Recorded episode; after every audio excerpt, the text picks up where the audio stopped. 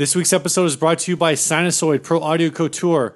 If you're looking for a great cable with a 100 year warranty, head on over to sinusoid.com Sinusoid cables. They make cables. and smiles. You did it. I got you to do it. yeah, yeah. I tricked just you. giving up. This episode is also brought to you by Nanolog Audio. Yes, sir. Uh, check out Ryan's demo of the Nanolog Audio Wave Function. Hopefully, I've got the demo up. The plan is to have it up by the time this episode is live. Uh, they- also, they sent us two of these things. Yeah. Uh, that means we're going to give one away. We don't know how we're going to do it yet, so stay tuned. Uh, we'll have rules for whatever this contest is up at some point, and it's going to be a whole bunch of fun, and everyone's going to like it, and then someone's going to win a pedal. Yep. You can check out uh, their stuff at nanologaudio.com. And I got to say, if you're to win a pedal, this is a good one. This is a fun pedal to have around.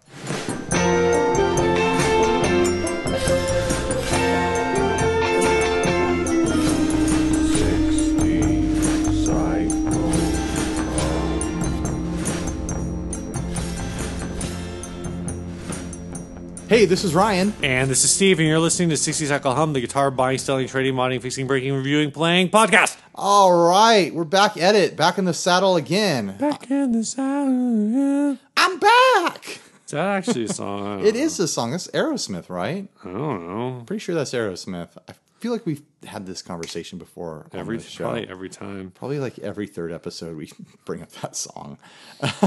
Every time we say that we're back in the saddle, we bring up that Yeah, song. which is like all the time. It's Yeah. such a common phrase. Yeah. What's new with you, Steve? Yeah, me too. I got nothing. you want All to get just straight into the episode? Boom. Bam! Let's get into it. Yeah, first this first ad. ad. is sent to us by Tyson Carey Brinicombe. This is a El Degas guitar. Uh, it says 60s El Degas Strat modified body dragon paint with case.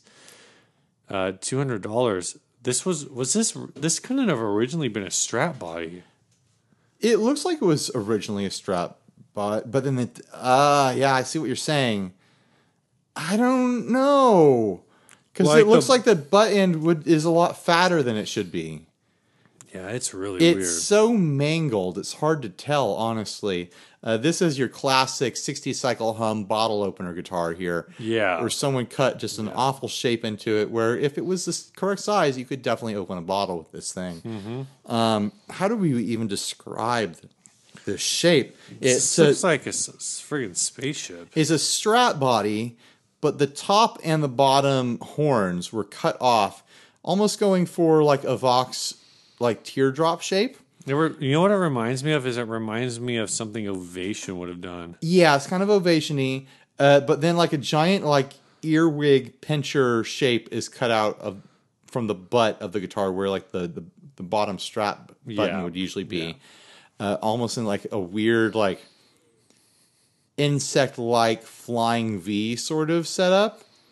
But it looks like the body was extended out from the armrest in some way, like someone added wood in some sort of creative fashion to make it fatter, make it wider. And then, of course, uh, kind of a stranded, the standard strap pick guard here, uh, with a three pickup loadout with three Yeah, there's a there's Knobs. just a whole lot of purple and a strat uh, output jack. Yeah, let's get to the finish. It's like this pur- metallic purple. purple. pink spray paint with a green dragon on it. yeah. Uh, you, at this point, you're probably already looking at the photo that's in the episode description. This thing is bananas. Yeah. It's just totally bananas. B A N A I knew you were going to do that. I knew it. It's just a reflex. I got to call my bookie. He's got a payout for me now that you did that because I bet money Um, You know, a you. friend of ours uh, posted a thing the other day that was like, "What what are phrases that you hear that automatically trigger um, songs?" Right. And that's I think that's definitely one. For is Bananas? saying like, "This is bananas." Hmm. That's cool, I guess. Yeah. Know. it Well, what was killed- yours? Was was your was your stop? Uh, I forget what mine was, but then after I said it, I I thought of like three ones that would be better. Yours was like was like nine one one. Nine one one is a joke, Steve.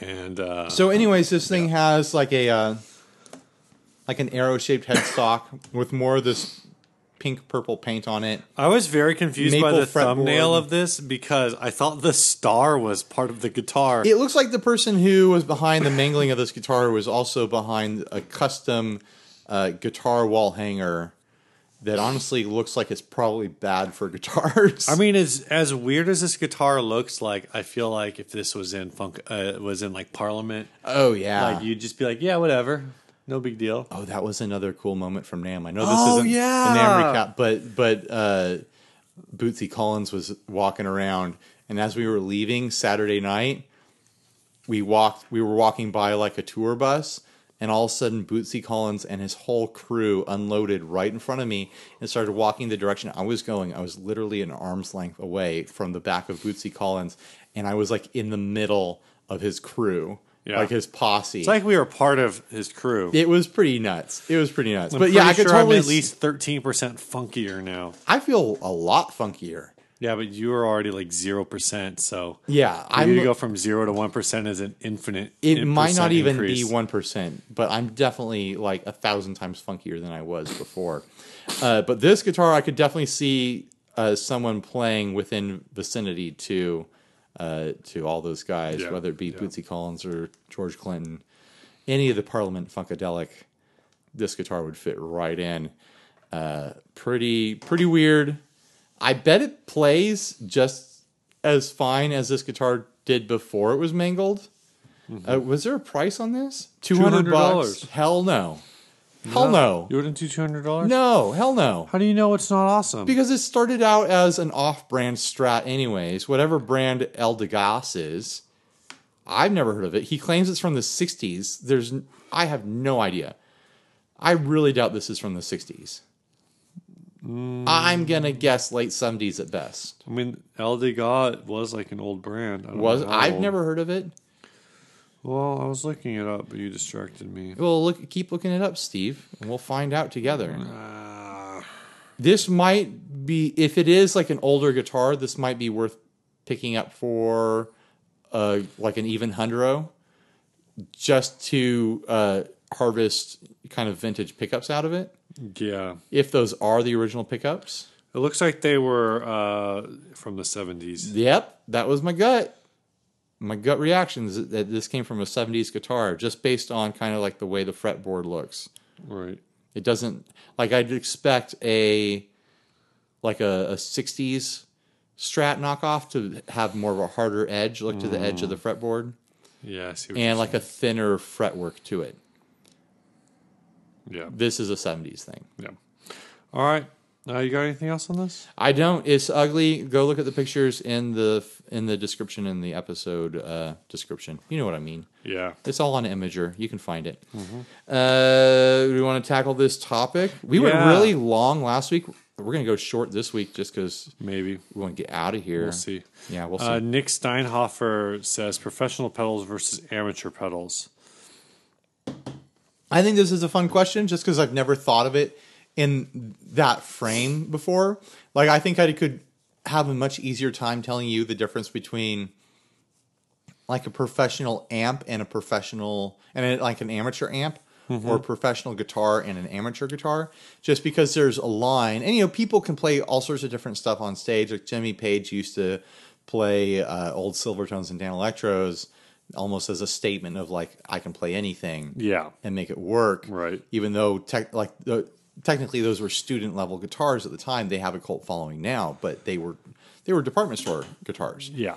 Uh, but you're not going to see really anyone doing that today. There's definitely like a price point and quality point difference between a professional guitar. Well, I think the and, first- like a student level guitar. The first question you kind of have to ask is like, what is an amateur pedal? Is that just like a home build? Well, that's what I'm getting to is like pedals are different in the way where if as long as they actually function, Yeah.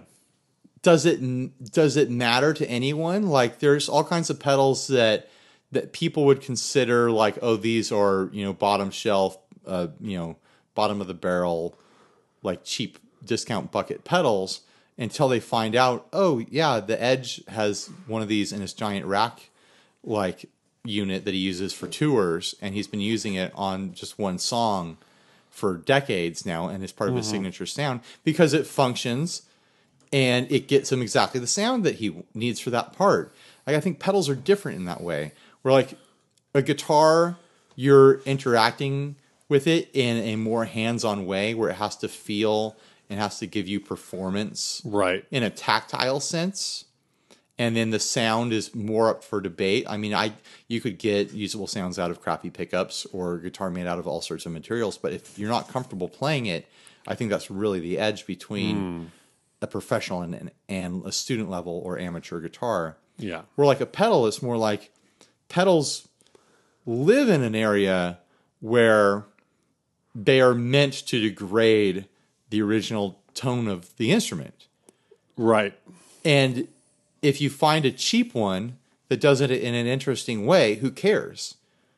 The only question is is, is it roadworthy or not? Right. And to go along with that, like I guess the angle I was thinking about it from is um, a lot of people because they like doing it themselves, they like kind of like the process of it, get r- you know really solid sounds out of like BYOC kits. Oh, totally. Which effectively, like if you're not making a living off of building and you're just buying a BYOC kit and putting it together as an amateur, then you are making amateur pedals. A literally a literal amateur pedal. So uh, one of the things um, along those lines is like if you're if you're building something, then um, uh, that is like amateur, obviously. Right. Then um, then whatever. Like if it works, it works. One of the things that's kind of cool in that sense is like even if you're like seeing it on uh, your local Craigslist or whatever,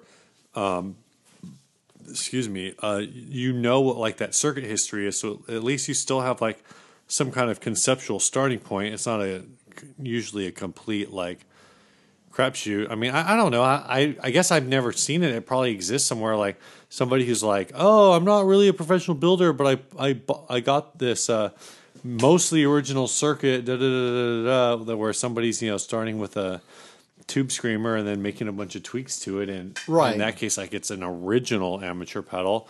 But I think big picture, like, you know, even if you're doing stuff on Vero board or whatever, like you're getting ideas from, from that you can source back somehow where usually you can say like, oh, Right. this started as a as a fuzz face, or Right, started right. as a uh, you know a phase ninety, or yeah. or as a memory man. It's actually kind of interesting, and granted, like I think because my my work wasn't as clean as it could have been. Um, but do you remember years ago um, when I tried to build that that blend for you? Uh huh. Um, and did it? Did you wh- when we put it in the bigger case? Did it work? I don't think it works. I couldn't figure it out. Um, I should hand that to you tonight and be like, you. I don't have time to. Okay, we won't do, do anything anything with, with it then. Uh, but when we first attempted, so basically, I was trying to build a, and at this point, honestly, like Who cares? just buy one. yeah. exactly. But at the time, when when we were first when we were first talking about it, like, and I found that I could only find one company, and they had just started making it, uh, making a. So what it was is a um, a blend, uh, like a blend circuit, like a buffer blend circuit. Um, if you're familiar with listeners with the, uh, I believe the pedal is called um, the Mosquite from um, one. The company's called One Control, I think. Uh, the One Control Mosquite. Um, bl- Oh, blender. That's what they're called. It's a Right. blender. It's a ex- wet to blend wet and dry effects. Uh, apparently, it has a. Uh, there's one that's the Mosquite blender with BJF buffer. Um, so basically, what it is is a single knob um, blender. Well, shoot, even the one that they you keep saying blender over and over again. I'm I waiting, know. waiting for you to get to the next part of the story. So actually, what's Steve. funny is the one with the with the uh, BJF buffer version that sells on Reverb is like way bigger. Oh, it's got an expression out. That's why. Oh, okay. but it's like a full size box. Yeah, I could, I definitely think if from the get go I tried to put that circuit in this box, I, I would have been able to do it. Right, right. Uh, but I was trying to put it into a finger enclosure, uh, which is generally reserved for like tap tempos. Yeah. Um, and it was just all A jammed finger up in enclosure there. is pretty small to jam four jacks into. Yeah. Um, this was a simple one. They actually, is there a price? There's no price on their website, but I think it was like $120 or something or Uh huh. something crazy. But um, it worked a couple times at least.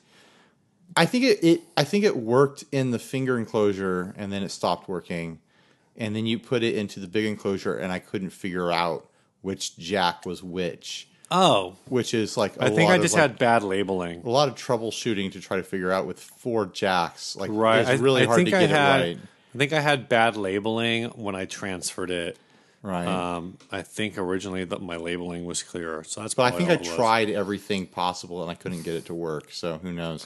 But that is an example of an amateur pedal. Yeah. Yes. That's what we're getting at here. Um, Another amateur pedal is your ring modulator that has never worked. Yeah. Well, I mean, it it just bleeds, you know. But yeah. It bleeds like blood comes out of it. No, it's like, like it's if- like a like a Ash versus the Evil Dead situation. Gosh, you know the thing with that one is even when it's in bypass mode, you can still hear the ring mod. Oh, really? Like it's it's super faint, but it's that got is some an kind of like amateur pedal. yeah. So that's kind of like the risk of it.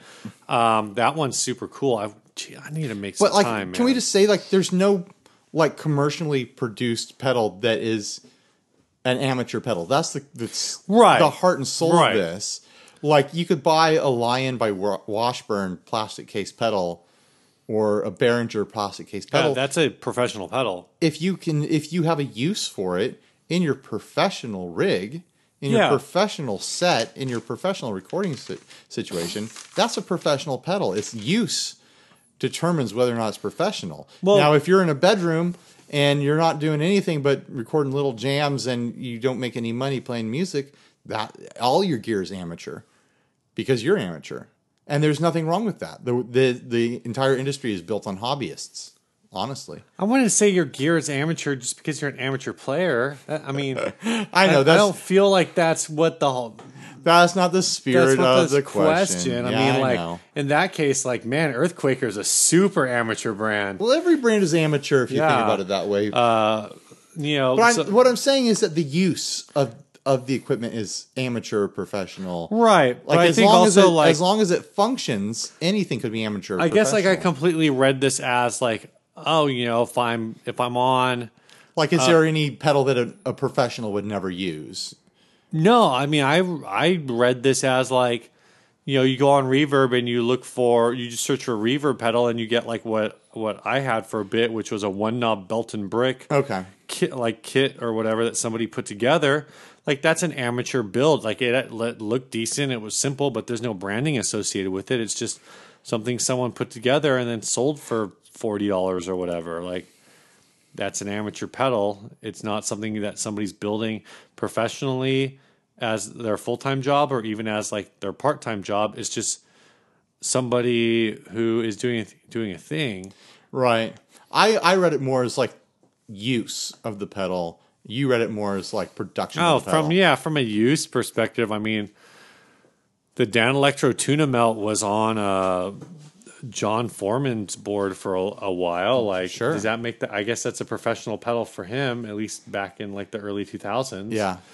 So that's that's a cool enough thing, but you know, I wouldn't limit it um, um, that to anything. At the same time, like you know, there's pedals that you see on people's boards where you're like, how how do they even make that work? a lot of loop controllers. You know. Let's uh let's jump into the next ad. Let's rip right What through these. is the next ad? It's the Rhoney. oh yeah, Rhoney, my little Oceana. Rhoney, my Oce- Rhoney. Oceana? Oceana? Yeah, this is a do you pronounce Rhoney it? Oceana. I think it's Oceana. Uh, this is in Mooresville. This is at this guitar is actually on. Uh, Mooresville. I'm gonna guess that's in Texas. I think it's in Indiana. Mooresville, Indiana. That sounds about right too. Um, I'm not a. I have no idea. We're not a we're not a geography podcast. Um, we don't know anything about where things are. A dream instrument of mine became available, and I'm posting my Rhoney Oceana to try to raise funds. price is firm, and if you know what this is, you know what an amazing deal that is. Mahogany set neck, uh, all nitro one off Sahara sparkle burst, white binding, mastery trim and bridge, Roadhouse P80s. It is gorgeous.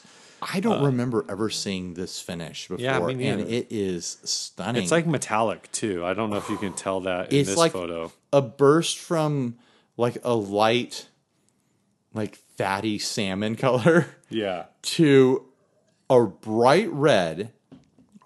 And then, if you're familiar with this this model guitar, there's a really thick beveled edge on it, mm-hmm. and that beveled edge fades from that bright red to this like burgundy, like black cherry mist Yeah. that is the whole thing is just stunning. I think this is the best finish I've ever seen on a Rhoney before, and he did great finishes.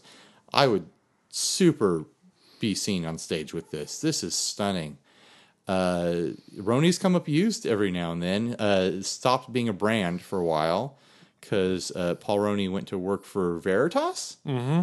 And it sounds like he's starting to work on a new brand again for himself. yeah. so- it's called Danger Brand. Danger Brand, look it up on I Instagram. believe. Is that right? Danger Brand? I think so. It's something like that. Uh, So I've still here, got. check this finish out. Oh God, it looks So, so, if you look on if you look for re, a Rhoney on reverb.com, uh, this guitar is 1800 for local pickup. It's for 1875 plus $100 shipping on reverb. But maybe uh, you can ta walk them down and be like, "Hey, I, I tell them I heard about your ad on 60 Cycle Hum, the guitar podcast, and they said that you have it for $1,800 on Craigslist. So I was wondering if you would honor that price on Reverb." Oh man, oh, I bet he would on Reverb, but it just looks stunning. I think this is a prime example of a Rhoney. Like if I was gonna pick a Rhoney to like buy right now, this would be on the list for sure. Just Man, incredible. you just said Rhoney like five times. I, hey man, hey, cut me some slack, Jack. See, I got some funk in me. There's that was a little little bit of a little funky slang there, huh? oh yeah. Hmm. What do they call that? What is Ji- jive? jive. Oh, was, was I talking jive? I'd rather not answer that. I'm so white. but anyways, yeah, just beautiful. Uh, I think the price is totally fair. yeah, so I'm sure t- he's I'm sure he's losing a bunch of money on this. Uh, I'm Oh, by the person fair, who bought it? By fair, I mean this is a good price for you, the buyer. Yeah, it's tough because uh, you know this And he- is this is one of these guitars. There's a few Rhoneys on. There's four Rhoneys on uh, Reverb right now. It's hard to set a precedent with with small builders. Yeah, uh, two of two of them are the Oceana. Is it the Oceana Supreme? I think was the model. Uh-huh. Uh Which is the uh, Oceana with that was the semi hollow version. Um, and then the other, the fourth guitar on Reverb was the Oceana Junior, uh, single pickup Oceana, which and that one's only I think twelve or thirteen hundred. Only. Uh, that's Bad Hand Tim's guitar has been up. Oh yeah. You know Bad Hand Tim. Nope. Bad Hand Tim. Bad hand ten. Bad Hand Tim. He was at Cowerfest like every year. And he has a bad hand. He has a bad hand. He always like wins a guitar. He's like the I win- probably know if I saw he's him. like the winningest guy. I don't recognize him by that name. okay. Um, but a His ten- store on Reverb is Bad Hand a, Tim. a Tim by any other name is you know Still a smells so sweet. Uh, I've got the the Rhoney Little Stinker still. yeah. That guitar is fantastic, and that was supposed to be like his budget line. Yeah. So this oh, is thi- um, this is a guitar not from his budget line. I need to get that guitar from you tonight. I think. Maybe. Oh, what are you gonna do with it? play it? Well, damn, Steve, Yeah, that's a good idea. dude. Yeah, take it take it home Pew, with you. pew. Go play with it. Um, yeah, I'm just enamored with this guitar. How tore up are the strings on it? it might need a new set. All right. Uh, yeah, no big deal. But anyways, uh, we don't usually cover guitars that we think are fantastic. Usually, we're talking about junkers on here. Yeah. and, and weird But This things. thing's super cool. Yeah, I just needed to talk about it. All right, next topic. Yeah, it's uh, Tavo. Uh, I don't know if you have the ad on hand to actually read it, I screen grabbed it. But uh, basically, No big deal. It says Well, let me read it. I've got it right here. uh, Ryan's gonna read. Why do you spend two thousand dollars on pedals while playing crap five hundred dollar amps and Squier guitars? and I think he was asking it a little bit facetiously, but I think it's a fun topic. Yeah. Uh, do you have any first thoughts on this? Uh, yeah. Um, I don't think my pedal board's worth two thousand dollars. Mine probably, mine definitely is. Mine probably exceeds that right now. Um, I've got a lot of stuff on there, but my my first initial reaction to this was, yeah, a pedal board can be worth two thousand dollars, but the vast majority of people didn't spend two thousand dollars all at once. right. They spent two hundred dollars at a time, and if they've got a five hundred dollar amp, uh, you know that's what they had money for at the time, and they probably have a Squier guitar, which is you know like another like three hundred dollars or something like that. We're talking of you know someone who has a two thousand dollar amp. It doesn't mean that they spent two thousand dollars all at once. It means they spend a couple hundred dollars at a time every now and then. Probably because, like most guitarists, uh, our paychecks are about that big. Right. Well, so you um, get a you get a paycheck and then you can buy something. So the the other thing to go along with that is like pedal boards, like you said, they're kind of built like piece by piece, and um, also like if you think about each each part of a rig as like singular function, Right. then it all just comes down to how many things you, you want to do.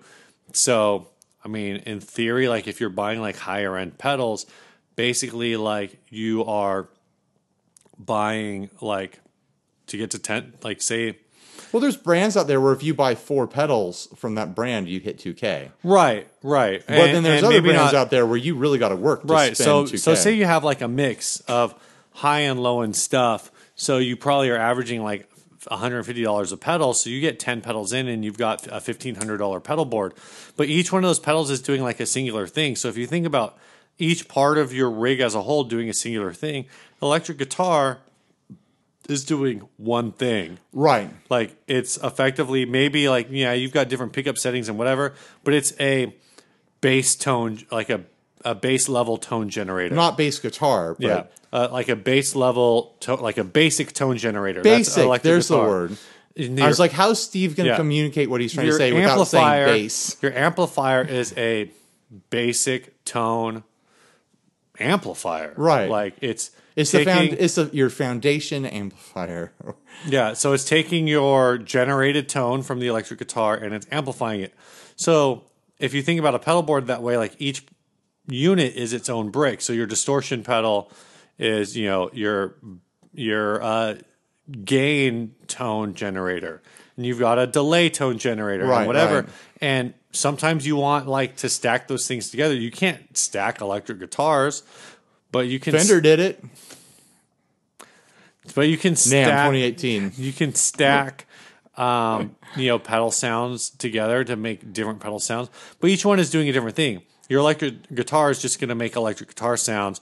You only really need one Right. way to generate that Each at one a of time. these, each one of these things is a Lego piece. You know, it's a building block. Right. So, you know, you pay $200 for the red piece and $300 for the green piece and $50 for the yellow piece. And your tuner is the clear piece that's on the side that, like, you think is really cool and you probably spent way too much on. I don't know. Yeah. Uh, definitely And should then you be keep thrown a buying brick new wall. volume pedals, and they all do the same thing, but they just feel a little different. Yeah. Um, so you, so you, you have, to like- upgrade your patch cables because your old patch cables are not in style, and you want to get those new patch cables that are in style. Sinusoid slivers, go check them out. All right. Um, so thanks for no. Um, so I so I think that's kind of like the answer to I think is one like you said like it's piecemeal. You're not spending like a chunk of uh, like a big chunk of money at a time. You're buying a thing here and a thing there, and you're Right. You're slowly like maybe upgrading piece And by I- piece. I think a lot of people would love to spend big money on guitars and amplifiers, but like I said, it's you know it's a big chunk of your paycheck, and a lot Yeah. of musicians are kind of check to check as it is.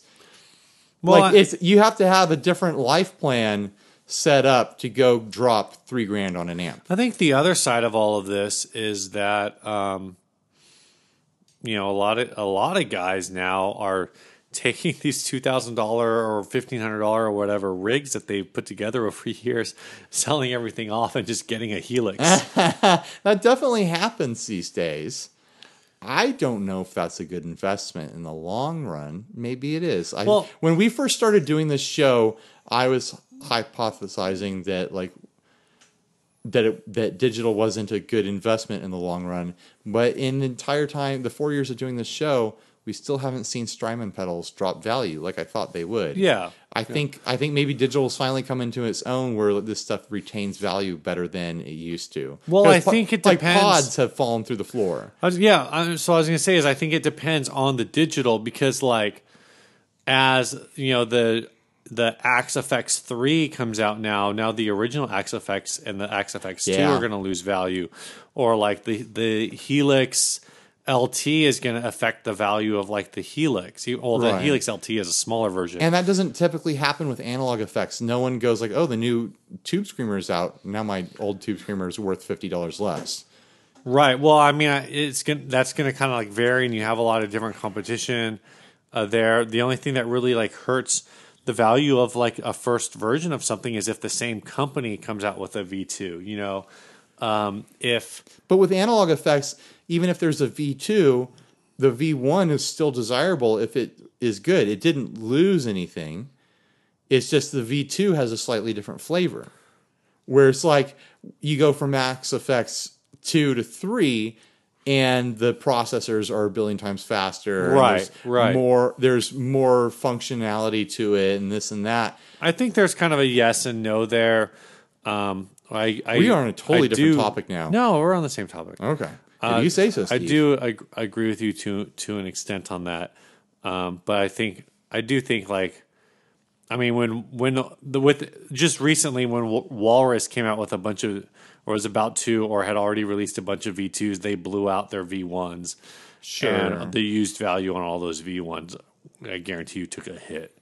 Like you know, you you mm-hmm. yeah. you're not going to sell an Iron Horse V one for hundred and ten dollars when you can get a brand new blowout at ninety nine dollars. Like that's going to wreck the used value. Yeah, I guess so. Um, but as far as like the digital stuff goes, like I think with the Strymon stuff, they did the single engine uh, driver for like a delay or whatever so well that until a competitor comes along and knocks it off, specifically, like you're not losing it. Like they, the thing that's different about those is something like the timeline or the Flint basically came out and created a broad industry standard. But they're Well, I think- also the specific in that in that it's a delay or it's it's a reverb and Right. delays and reverbs have been digital for decades. I think they- and they've held value because the RV3 has a similar value now that it had when when it on the used market like 10 years ago. I think the key here, the question you have to ask is, does it still sound good? Because the the digital stuff that hasn't aged well in the past, it doesn't age well because it like people start to realize like, uh, this doesn't really actually sound right so i think the the question is now is like if you take your $2000 pedal board and you sell it off it, are the digital multi effects options right now good enough that like this this uh, line 6 helix is the last uh, pedal board you'll ever buy you know? right.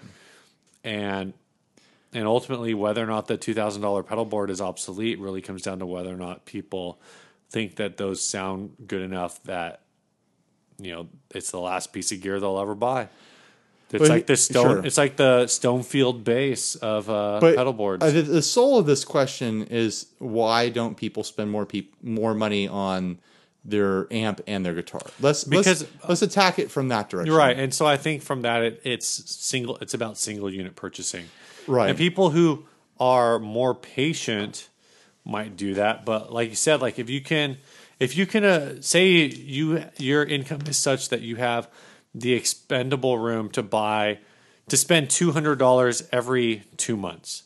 So basically, over the course of Right. a year, you can put together a twelve hundred dollar pedal board, one piece at a time. So every two months, you're buying something new to new to mess around with. But if you want a five hundred dollar amp, you now have to save money for three straight months before you can get an amp. But in this scenario, the five hundred dollar amp is the crap amp. Right. So that's what I'm saying is you have to save for three months just to get the crap amp. Right. So if you want like an equivalent, like say a thousand dollar amp, you are saving your money for for almost an entire year. You Yeah, have to save your money for ten months Yeah. in order to get you know a thousand dollar. So you can you can have fun exploring a new piece of gear every two months, or you can hunker down and wait a year or something to be able to afford one new piece of gear to have fun exploring. Yeah. and that when you break it down like that, like for people who are our age and younger who are exploring gear the way that it's being explored now, like you you can kind of get a picture of how that works. Um, another thing to think about is that people use amps in a very different way now Yeah. than they used to. Like I think kind of I don't want to call them old timers, but the old timers, uh, you That's know, ageist. they grew up in a time where the way you got great tone is you got a you know a Marshall full stack, and maybe there was a fuzz pedal in between, or a uh, or a treble booster, or a wah, and then you had like the best Les Paul or American Strat you could buy, and now it's all flipped because the tone was just in being loud and like working components to their limit, like just superheated with electricity and current and like just everything like just being extreme, you know, and that produced very rich, saturated tones. That's not really the trend in music now. That's not the style of music people are making. Like like music isn't oriented around these giant searing stadium sounds. Now it's more like, you know, cascading delays and light overdrives and when the fuzzes are there they're, you know, they're there for texture and effect. They're not the entire song. Uh, and because people have really leaned into pedals, our needs for amps are very different. Like a good amp these days isn't a giant stack that you're going to run all the way to 11 to hit full tube saturation. A- Right. A, good amp now uh, has a lot of headroom for whatever you're doing with your pedals, but then isn't necessarily high wattage. And it doesn't need to be super expensive because you're not saturating the components. You just need it to, you know, represent the frequencies that you're trying to put into it. Right. So you have a bit of a focus shift there. That that makes sense. You have, I think you have overall. Um, I think with the the rise in um, import manufacturing, you also Oh, have a lot for like the weekend warrior player. You have a lot more options. The quality of for like cheap budget guitars for now. budget amps. So we say like a five hundred. We say like a five hundred dollar amp, but a five hundred dollar amp is a Peavey Classic fifty. Hey man, this It's, two that's a Hot Rod Deluxe. that's two Boss Katana 50s, and I've been gigging with a Katana 50. you got that's two Boss Katana For a year fifties, and you have hundred dollars left over exactly to buy a pedal. To buy half a Katana 50. You got two and a half Katana 50s for 500 bucks. Is that a two Katana 50s and a Katana 25? Yeah, something like that. One of the mini katanas. If you put them all together, you got a Katana 125. Yeah, no, but like there are cheap amps these days that just sound fantastic and are great pedal platforms. And there's not unless you want something really specific, there's not a whole lot of reason to spend a ton of money on Mm-hmm. an amp. I mean, I'm I'm currently drooling over the amp by uh, by Milkman Amps, which Oh, is yeah. going to be 700 Street, I think. Yeah, actually, uh, Tim, uh, like a week ago, well, like the day we're recording, which Yeah. was now over a week ago, uh, put up the pre-order for that, I believe, at 6.99. So they are on sale right now. But that's not even that's not a complete amp. It doesn't come with speakers, so that's like not fully fair. Sure, sure. But if mean- you're running direct, After you add a cab, you're you're easily into eight hundred dollars for that thing. yeah. Oh, we, should, we should have talked about uh, uh, was it uh, f- full range frequency response? Oh my gosh, yeah, yeah. But I, I think it really just does come down to a shift in values Yeah, for what people need from their rigs and how people are playing now. And uh, like we said, the realities of you know people buying to have fun. Like every couple months, they get themselves a treat and they're exploring something new. yeah. And it also comes down to it's a lot harder to ship amps and guitars. Mm-hmm. It's a lot easier to ship pedals and resell them after you bought them and do a bunch of experimenting. It's also a lot harder to hide amps and guitars. That's 100% true. Like if you buy a new guitar every 2 months, your wife is going to notice That might be fine with her. It might not be, but uh, it's also a storage issue, which is something I've been running into. Too much stuff around here. Mm-hmm. It's a lot harder to store guitars and amps than it is pedals. So You just need a uh, Doug Cower rack. for all the amps and guitars, I guess they hold the guitars. guitars. But where do I? He needs a rack for for amps now. That's what you got a garage for. All right. Uh, before we uh, hit this last ad, let's uh, take a moment to thank our sponsors this week uh, Nanolog Audio. Uh, they make the Wave Function Drive. Uh, They also make a fuzz and a distortion pedal that has the same, like switching between various uh, clipping circuits, two of which have their very special nanotechnology that uses quantum tunneling to uh, clip your signal. If you want to send your signal into another dimension and then back again to get that perfect overdrive, distortion, or fuzz tone, I'm not sure that's what check out Nanolog. I'm not sure that's what quantum tunneling is. you use analog pedals, it's going to send your tone into another reality where it's going to have to do good deeds for the person that it's uh, taken over for. It's like quantum um, quantum leap joke. Oh, This episode is also brought to you by Sinasoid Cables. They make cables and smiles. and they make this show possible, and that's a big enough reason to support them. All right, let's do this last ad. This last ad was sent to us by Aaron Abubo. Uh, this is a G&L ASAT Telecaster, uh, 1987. It's on Reverb. I don't know what happened to the price, yeah, we don't have the full screen grab, but the description just says yes. Somebody did something to the finish. Some may love it, some may hate it. It plays good. Yes, they did do something to the finish. Uh, this looks like a nice ASAT to me. It's a shame that someone did something to the finish. Yeah. But it's not the worst. It's not. Um, I, I mean, it would kind of depend on how it's It how someone it feels. I guess. definitely attacked the finish with an orbital sander. Like a handheld orbital sander, and they didn't take off all the they didn't take off the pick guard or some of the hardware. So it's kind of splotchy around everything. Yeah, you could say but that. there's something kind of like wild about it in like a nature sort of way like you could play this like around like wild animals the, on a safari and it would look like it was at home Like, there's an hmm. animal print thing going on with it i don't it's weird i don't hate it it's definitely a very unnatural relic yeah. but then you can tell it's not someone trying to do a relic. It was someone who got bored and had an orbital sander and made a mistake and left the Uh, gu- made a very large and mistake. left the guitar in a playable condition. You could buy this guitar and take everything apart and then continue to strip it, and I think it would look good. Like it doesn't look like he right. attacked the right. sides. It doesn't look damage too the much. neck. The part of the neck that you can see in the picture looks like it's in pretty good shape. and it's got those cool G&L style pickups, like the big fat single square pickups. And it's got the really beefy old style G&L bridge with black hardware. It looks classy. I Right. think. I think if if I was to pick this up, I would take the neck and all the hardware off. I would finish the sand job on the top to clear the black paint, and then I would just leave it. I'd put it back together and I would leave it. let's uh, put this out there then. Um, how much would you pay for this? Did you find the original price or something? No, I haven't. Okay. Oh man, what would I pay for this thing?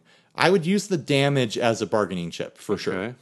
Um, I don't know what this would go for in good condition. I'm guessing 600, 700 for an 87. Um, I would say G&L ASATs, their pricing doesn't really vary that much. I would say a thousand dollars is the lowest you would expect to pay for okay, an old okay. G&L. All right. So if $1,000 is the lowest for a good condition, use G&L, I would probably want to be in the 400s for this. Maybe high 400, 475. All right. What if I told you that this person is still asking a thousand dollars for this? No. Um, I would say no. I'm trying to work out some some fancy math. Let's see. Hold on. Um, yeah, uh, I'm gonna say that.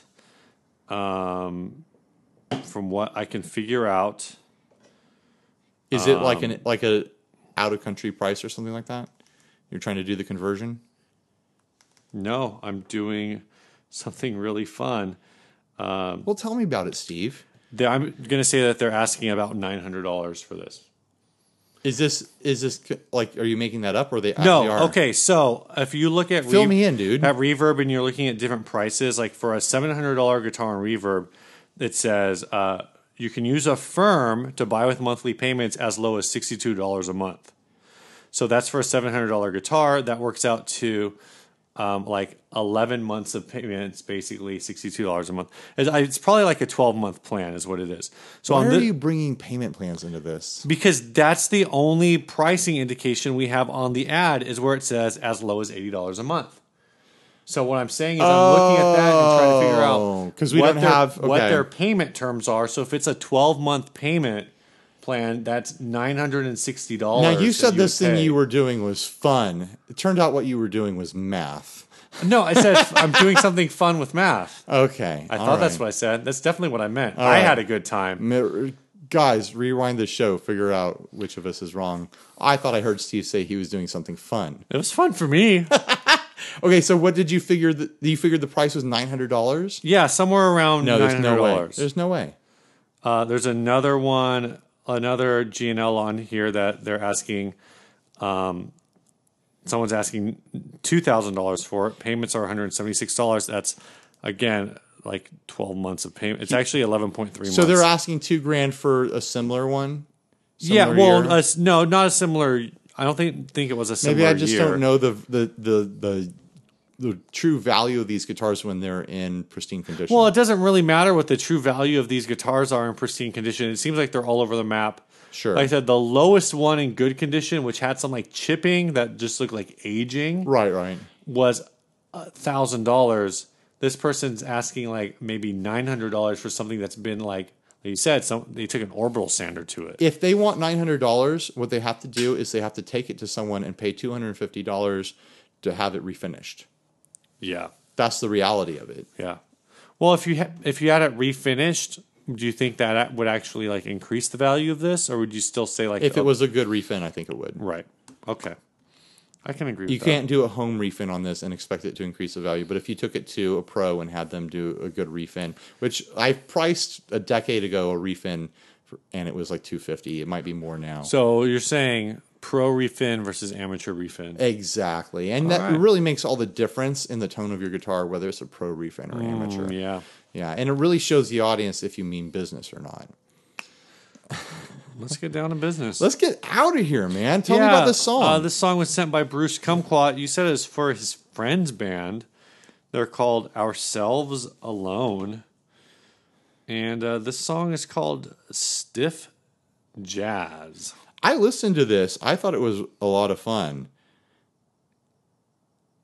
Oh, he sent me notes on it, and it was just the same as what you have. So, Oh, cool. sorry to interrupt. Yeah, this song was a bunch of fun. It's very mathy, very busy, and like kind of like quick and shreddy. Oh, it's a fun listen.